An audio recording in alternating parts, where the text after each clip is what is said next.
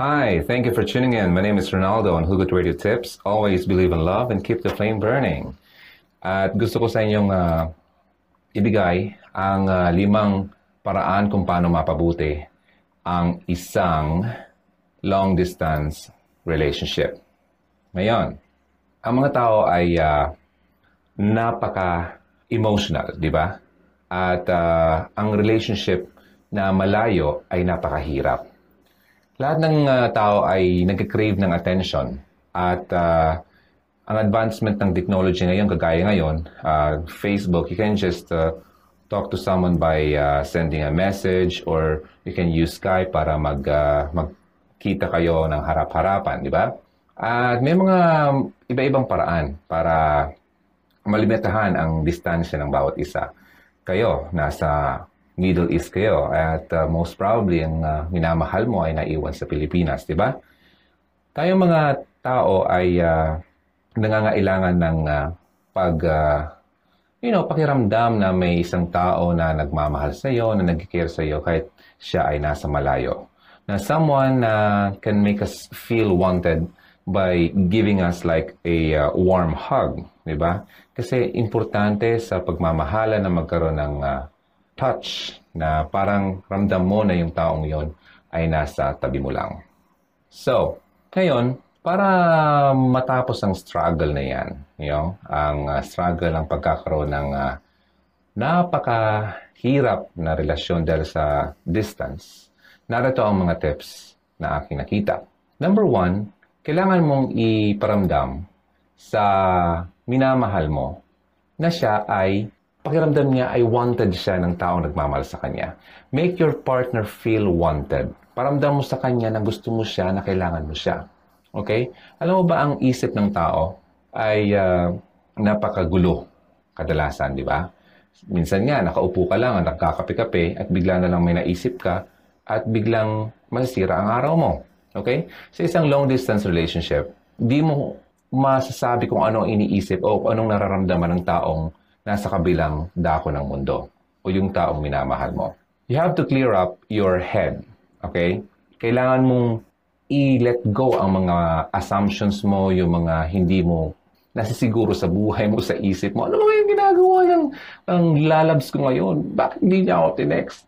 Bakit lagi na lang busy? Bakit ganoon? Ang pagtatawag ko, unattended. Bakit kaya? Siguro may kausap siya, siguro may ganyan. Ganun. Tanggalin mo yun sa isip mo, okay? Alright? Ngayon, dahil ganun tayo, okay? At most probably, ganun din yung taong minamahal mo. Kailangan mong iparamdam sa kanya na siya ay wanted o gusto mo siya, okay? Para magkaroon siya ng interest sa'yo na like kanyang hihintayin sa tawag mo. Like for example, na ngayong oras na to, kasi ang difference ng oras natin ay ilan ba? 6 hours? Okay? Or 4 hours? Now, kailangan mong sabihin sa minamahal mo na nasa malayo na you can't wait to see him back, na makita mo siya, na mahagkan mo siya, na mayakap mo siya sa darating na panahon na pag-uwi mo, di ba? Na kailangan mo iparamdam sa kanya na excited ka na makita siya. Makita ang kanyang, smile. Alright? Kailangan mong iparamdam ito sa kanya kasi napaka-importante ito sa isang long-distance relationship. I-express mo sa kanya kung anong nararamdaman mo para naman yung interest sa iyo ay hindi mawala. Okay? That's number 1. You have to make your partner feel wanted. 5 lang to. Number 2, more trust. Okay? At ilimit mo ang paghuhusga. Okay? Maraming pagtitiwala at limitahan ang paghuhusga. Okay? Now, sa isang long-distance relationship, ang pagsiselos ay madaling mangyari yan. For example, nakikipag-interact ka sa isang tao sa katrabaho mo pero wala ka namang nararamdaman sa kanya. Okay? Kung mga friends lang, at iisipin ng partner mo nasa malayo, ano ba to? Threat ba to sa akin? Threat ba to sa pagsama namin? Okay? So, kailangan mong i-win yung trust ng taong malayo na nagmamahal sa iyo at minamahal mo. Kailangan mo laging iparamdam sa kanya na walang ibang tao na makakaagaw sa iyo. Okay? Importante yun. Kasi ang partner mo will start questioning will start asking questions na, ito bang tao na nakikita ko lagi niyang kasama ay makakagulo ba sa aming relasyon? Okay? Alam mo sa pagmamahal, ang trust kasi, ang pagtitiwala, ay ang pinaka-importante. Okay? Tandaan nyo yan, ang trust. Kasi kapag nawala yan, ang hirap yan ibalik. Alright? So, you don't have to lie to someone who trusts you. Huwag kang magsinungaling sa taong nagtitiwala sa'yo. Okay? At huwag kang magtiwala sa taong nagsisinungaling sa'yo. Ganun yun. Alright? So, yung trust at yung judgment, kailangan mong limitahan yan. Porque nakita mo siyang may kasamang iba, mag-judge ka na kaagad at isipin mo, ano to? Naglalandi ba to? Or what? Diba? Nawawala yung tiwala mo sa sarili mo eh. Hindi mo pa nga siya tinanong kung ano ba talaga yung totoong nangyayari. Malay mo ba naman? Kung talagang importante lang na nagkaroon ng meet-up yung dalawa or yung partner mo kasi dahil sa trabaho o importante lang talaga. Okay? Huwag kang masyadong mag-overthink kasi nakakasira yan. Kailangan laging open ang communication nyo. Okay? So, number two, more trust and limited judgment. Number three, do things together. Kailangan yung gumawa ng mga bagay na, you know, magkasabay kayo. For example, siyempre, di ba, ang layo nyo sa isa't isa. Halimbawa, nasa Pilipinas yung mahal mo at ikaw naman ay nasa Middle East. Ano ba magandang gawin para magkaroon kayo ng quality time? Alright? Ito ang nakikita ko. Di ba lahat naman tayo ay may interes sa buhay? May interest siya, yung lalaki na naiwan sa Pilipinas, may interest siyang manood ng NBA, PBA. Ikaw naman, although hindi masyadong interesado dyan, ipakita mo naman na may interest ka kahit papano. So most probably, manood kayo ng sabay. Ano ba ang magandang gawin? Di ba? Uso na ngayon ang live, Facebook Live. Maaaring habang nag-Facebook Live kayo, ay nakatutok yung camera doon sa TV at nakikita mo habang malayo ka, nakikipag-interact ka, oh man, tingnan mo, nananalo yung, something like that, nananalo yung team namin. So, ipakita mo na may interest ka pa rin sa gusto niya at ganun din ang gagawin niya sa'yo. Okay? So, halimbawa, lalaki na iwan dito sa Pilipinas, syempre wala yung hilig sa mga gawaing babae, di ba? So, ikaw naman lalaki ka, kung wala kang hilig sa gusto ng minamahal mo sa malayo, pakita mo naman na magkaroon ka naman ng interest sa kanya. Kasi, para give and take kasi yan. Okay? Posibleng makita niya, aba, may interest din pala itong minamahal ko sa gusto ko. At sa gawi, sa paraan na yan, ay mas magiging malakas ang interest niya rin sa'yo. Okay? The most important thing is to create memories. Hindi kailangan na mamahaling bagay ang gagawin nyo. Importante kasi yung memories. Yan ang naiiwan sa tao eh. Kahit tumanda ka na, yan ang naiiwan sa atin. Alam mo, nung medyo kabataan namin, lagi kami nag-Facebook Live na ganyan. Tapos, pinapanood namin yung gusto naming sitcom o ganyan. Yung memories, nakatatak na yan. Importante yan. At the end of the day, all we have are our memories. Okay? Ang memories ay nakakapagpalakas ng bond. At meron silang kapangyarihan na i-resurrect ang relasyon na namamatay. Okay? So yun. Number three, do things together. Recap muna tayo bago natin basahin yung two remaining tips. Tandaan, itong pinapakinggan nyo ay 5 paraan kung paano mapaganda ang long-distance relationship. So number one, make your partner feel wanted. Iparamdam mo sa partner mo na siya ay gustong-gusto mo. Pangalawa, magkaroon ng maraming pagtitiwala at limitahan ang pag-judge o ang ano bang judge sa Tagalog? Paghuhusga. At number three, gumawa kayo ng mga bagay ng sabay. Do things together. So, ito na. Number four tayo. Number four, since nasa 21st century na tayo, di ba? Wala namang masyadong nag-expect na may darating na letter sa ating mailbox. So number four, you have to send gifts or letters. Letters. Alam mo, naalala ko yung tatay ko nung nasa Libya siya. Bata pa ako nun eh.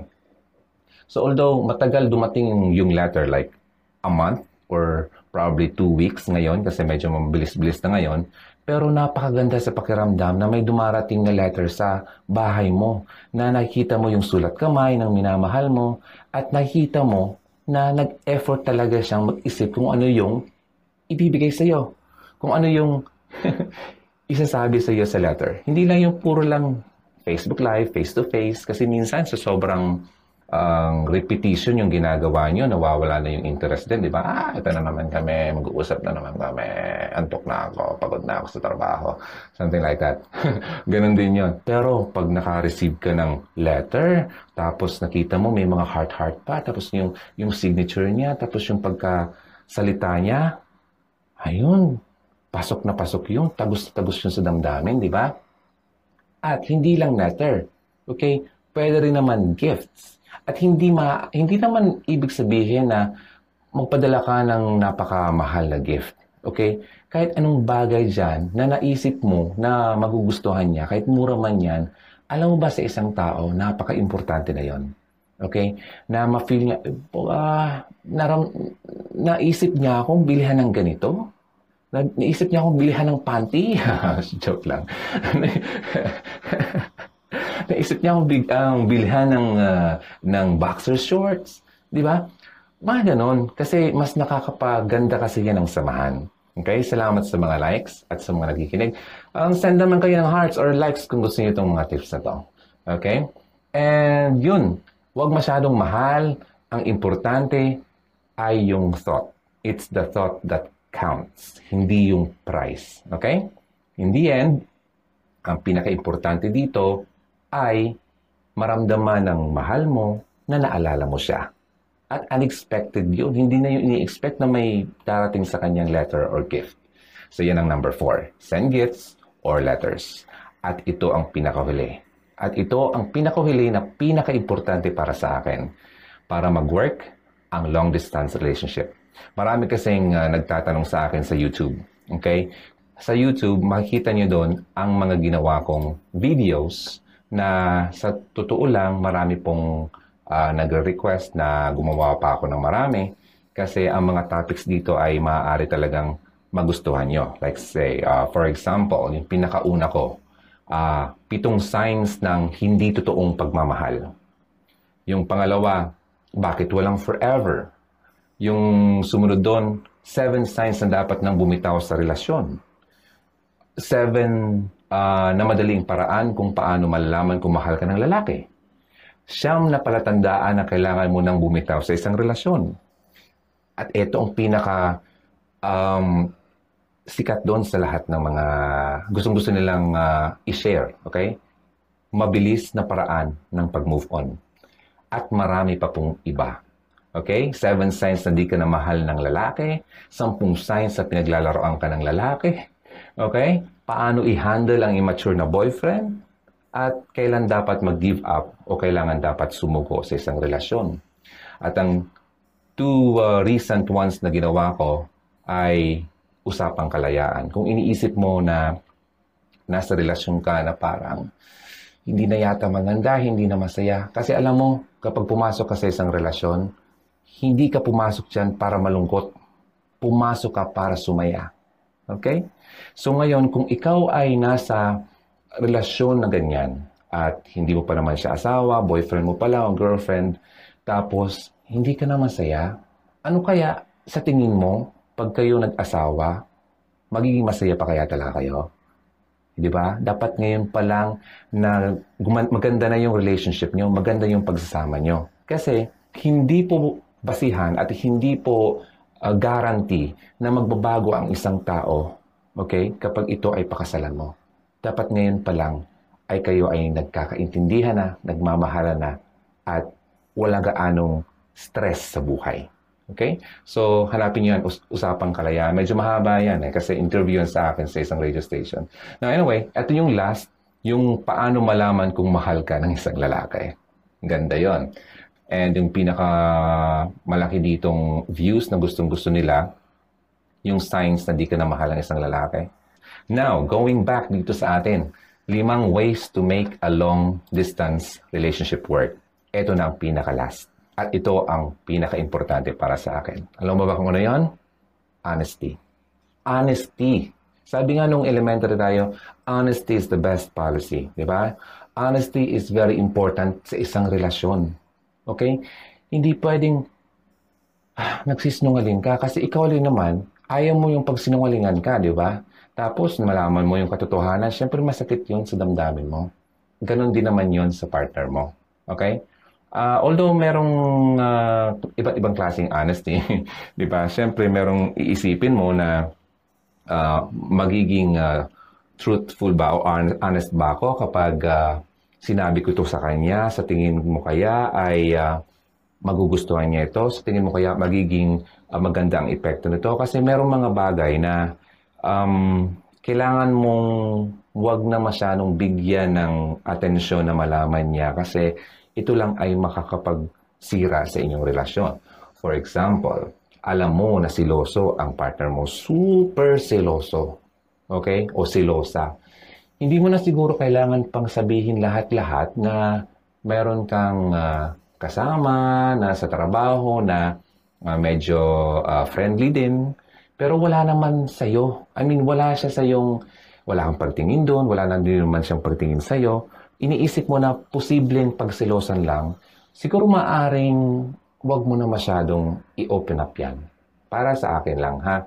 Kasi magkakaroon lang na tayo ng problema dito. Kasi alam mo, isipin mo, malayo yung kasintahan mo. Kasi baka kung ano-anong iniisip at kung sino-sino mga tao ang mag-feed ng impormasyon dyan. Alam mo, baka ganyan, o baka nililigawan na yan, o baka naniligaw na yan doon. Mga ganon. Tapos natuturete yung partner mo na napakalayo kung ano-anong iniisip. Tapos managtawag kayo, nag-Facebook live kayo. Ayun, away lang ang pupuntahan nyo. Diba? So, kung ako sa inyo, kapag may mga ganyan kayong sitwasyon, ang maaaring umiwas na lang kayo. For example, may mga picture takings. Diba? Kung ikaw babae, huwag kang maggalapit sa isang lalaki habang nagpipicture. Okay? Maaaring babae lang ang katabi mo. Kasi para yung asawa mo hindi mag-isip kung ano-ano. Ganon din naman sa lalaki kung malayo ka sa asawa mo babae. Huwag kang masyadong touchy. Okay? Sa mga babae, yung tipong akbayan mo, kahit na kaibigan mo, alam mo, wala naman yung problema para sa inyo kasi magkaibigan kayo. Pero sa malayong tao, kung ano-anong iniisip yan, umiwas ka na lang. Okay? Para wala na masyadong problema. So, bottom line dito, honesty, sasabihin ko na mas maganda pa rin open ka dun sa minamahal mo. Pero huwag masyadong, yung i-filter mo kasi, okay? I-filter mo para maiwasan ang mga bagay na posibleng hindi nyo pagkakaintindihan. Hindi ko sinasabi na magtago kayo. Okay? Kailangan pa rin malaman ng partner mo yung totoong nangyayari. Like, for example, kaibigan mo o katrabaho mo siya. Pero hindi mo na kailangan sabihin pa yung mga tipong, itong kaibigan kong to o yung katrabaho ito, sabi ng kaibigan ko, crush daw ako. Ganun. So yun, wag nang mga ganun. Okay? At kung may asawa ka na, at may nagka-crush sa'yo, pakiusapan mo, nasabihan mo na, alam mo, na-appreciate ko yan, na-appreciate mo ako, na umahanga ka sa akin, maraming salamat, pero alam mo ba, meron akong asawa, o meron akong girlfriend o boyfriend na nasa malayo, at siya talaga ang binibigyan ko ng atensyon at tinitingnan ko na makasama sa panghabang buhay. Okay? Ang lalaking totoo na may malinis na intention sa'yo, maiintindihan ka. Okay? Sasabihin niya sa'yo, okay, I'm sorry, na ganun. Igagalang ko yung gusto mo. Okay? Ang lalaki kasing walang masamang intention sa babae, igagalang niya kung anong yung gustong babae, hindi yung pinipilit niya. Alright? So, yun ang 5 ways paano maging maganda o mag-work ang long-distance relationship. So, guys, girls, maraming salamat. This is my first time. Next time, ang gagawin ko dito, mag-live na ako. Makikita nyo na yung mukha ko. Mag-video live ako. Okay, sa ngayon, audio muna. Again, ako po si Ronaldo. And if you want to join the Hugot Radio community, punta po kayo sa Facebook. Just go to the search button and search box. Look for Hugot Radio, H-U-G-O-T, Radio, R-A-D-I-O. And subscribe or i-like nyo. Or then after that, punta kayo dun sa YouTube and hanapin nyo rin ang Hugot Radio. Alright, pasend naman ng likes at hearts kung nakikinig po kayo at nagustuhan nyo yung tips ko ngayong gabi. Hindi na ako magtatagal kasi alam kong antok na kayo, pagod na rin kayo sa trabaho, at alam kong ginagawa lang nyo ito para makapag-relax naman kahit papano kasi bukas may trabaho na naman po tayo. Maraming salamat sa mga nagla-likes. Maraming salamat. And till next time, okay? Kung gusto nyo pang ganito, uulit-ulitin ko to. For now, iimbitahan ko po kayo na pumunta dito sa YouTube nang makita nyo ang ibang mga videos na nagawa ko in the past 4 months. Maraming salamat po. And again, my name is Ronaldo. Always believe in love and keep the flame burning. I'll see you again next time. Bye for now. Thank you and God bless you.